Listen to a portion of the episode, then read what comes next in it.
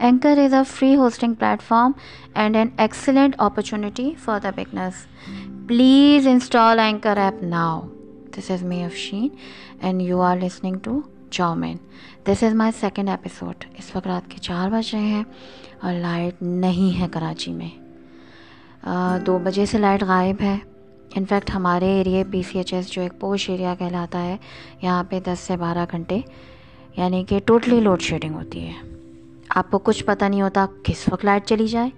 ایک دم سڈنلی ہو رہا ہے۔ خیر، لائٹ پانی کا مسئلہ تو یہ چلتا رہے گا اور لوگ بہت اسٹریسفل ہو گئے۔ اگر آپ کسی فرینڈ کو صرف چل کرنے کے لیے بھی بات کریں گے، تو اس کے پاس صرف چار ٹاپک ہوتے ہیں۔ پہلا ہوتا ہے بجٹ دوسرا لائٹ آ رہی ہے کہ نہیں آ رہی ہے؟ تیسرا ملکی حالات، چوتھا پانی۔ اس کے علاوہ کوئی بات نہیں ہوتی۔ کوئی تھیٹر نہیں جا رہا ہے، کوئی سیل، کوئی ڈسکاؤنٹ، کوئی شاپنگ مال، کوئی فن فیئر کچھ بھی نہیں ہو رہا ہے۔ جون، جولائی میں موسٹلی لوگ جایا کرتے تھے دوسرے شہر ٹریولنگ ہوتی تھی یا بچوں کو ہم اپنے ہی شہر میں کہیں لے جایا کرتے تھے۔ کوئی بندہ جا رہا ہے آفس، گھر آ رہا ہے، اگر بیوی پیار سے یہ پوچھ لے کہ بھائی آپ کا دن کیسا گزرا تو آپ یقین کریں قتل عام ہو جائے گا آپ گھر میں۔ بری حالت ہو چکی ہے، میاں بیویوں میں لڑائیاں بڑھ چکی ہیں۔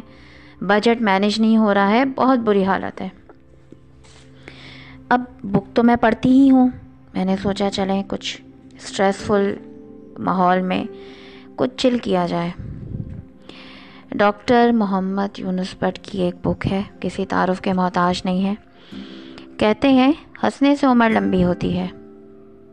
یہ ایسے ہے جیسے ایک صاحب نے کہا برتھ ڈے منانے سے عمر لمبی ہوتی ہے اور ثبوت یہ دیا کہ جن لوگوں نے زیادہ برتھ ڈیز منائی، انہوں نے لمبی عمر پائی۔ خیر، اس کا تو ہمیں پتہ نہیں، لیکن ہمارے ایک مسا نکار نے محبوبہ کو ایک پیکٹ دیا اور کہا، یہ بیوٹی باکس ہے۔ محبوبہ نے کھولا۔ اس میں مصنف کی مزاحیہ کتاب تھی۔ محبوبہ سے دیکھ کر مسکرائی اور حسین لگنے لگی۔ خیر، یہ تو ایک محبوبہ اور ان کے مصنف کی بات تھی، اب اس میں ہم لوگ کیا بول سکتے ہیں؟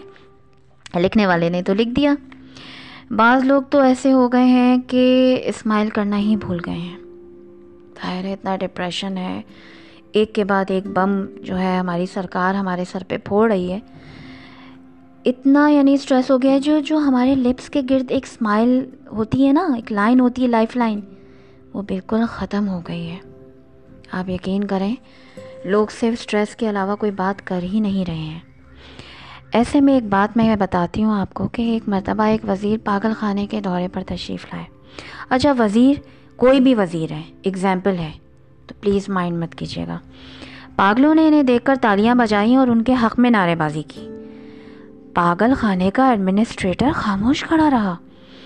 وزیر نے کہا، تم کیوں خاموش کھڑے ہو؟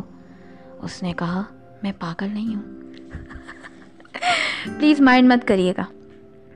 بات بات پہ مسکراتے ہو کیوں بار بار؟ بات بات پہ مسکراتے ہو کیوں بار بار؟ جان لینے کے طریقے اور بھی ہیں ہزار۔ پلیز مس کوڈ مت کیجیے گا کہ الیکٹرک والوں کو۔ بہت ناراض ہیں کراچی والوں سے۔ مسکراہٹ ان کی دیکھ کر ہم ہوش گنوا بیٹھے۔ مسکراہٹ ان کی دیکھ کر ہم ہوش گنوا بیٹھے۔ ہم ہوش میں آنے کو تھے۔ وہ پھر مسکرا بیٹھے۔ واہ واہ واہ نفرتوں کے بازار میں جینے کا اپنا ہی مزہ ہے۔ نفرتوں کے بازار میں جینے کا اپنا ہی مزہ ہے۔ لوگ رلانا نہیں چھوڑتے، ہم ہنسنا نہیں چھوڑتے۔ بہت ہی پیاری بات کہی ہے۔ بالکل اس وقت رات چار بجے ایک دم سوٹ کرتی ہے ٹائٹ والا۔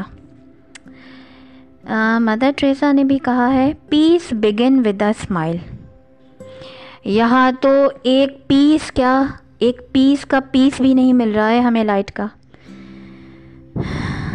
کیا کہیں؟ ایک آخری بات کہوں گی۔ اگر کسی کی مسکراہٹیں آپ کے وجود سے وابستہ ہیں، اگر آپ کی مسکراہٹیں کسی کے وجود سے وابستہ ہیں، تو یقین کیجیے آپ کا وجود قابل رشک ہے۔ بس اتنا ہی کہہ پاؤں گی آپ سے، کیونکہ گرمی بہت ہے، کچھ سمجھ میں نہیں آ رہا ہے۔ Thank you for listening to chowmein اللہ حافظ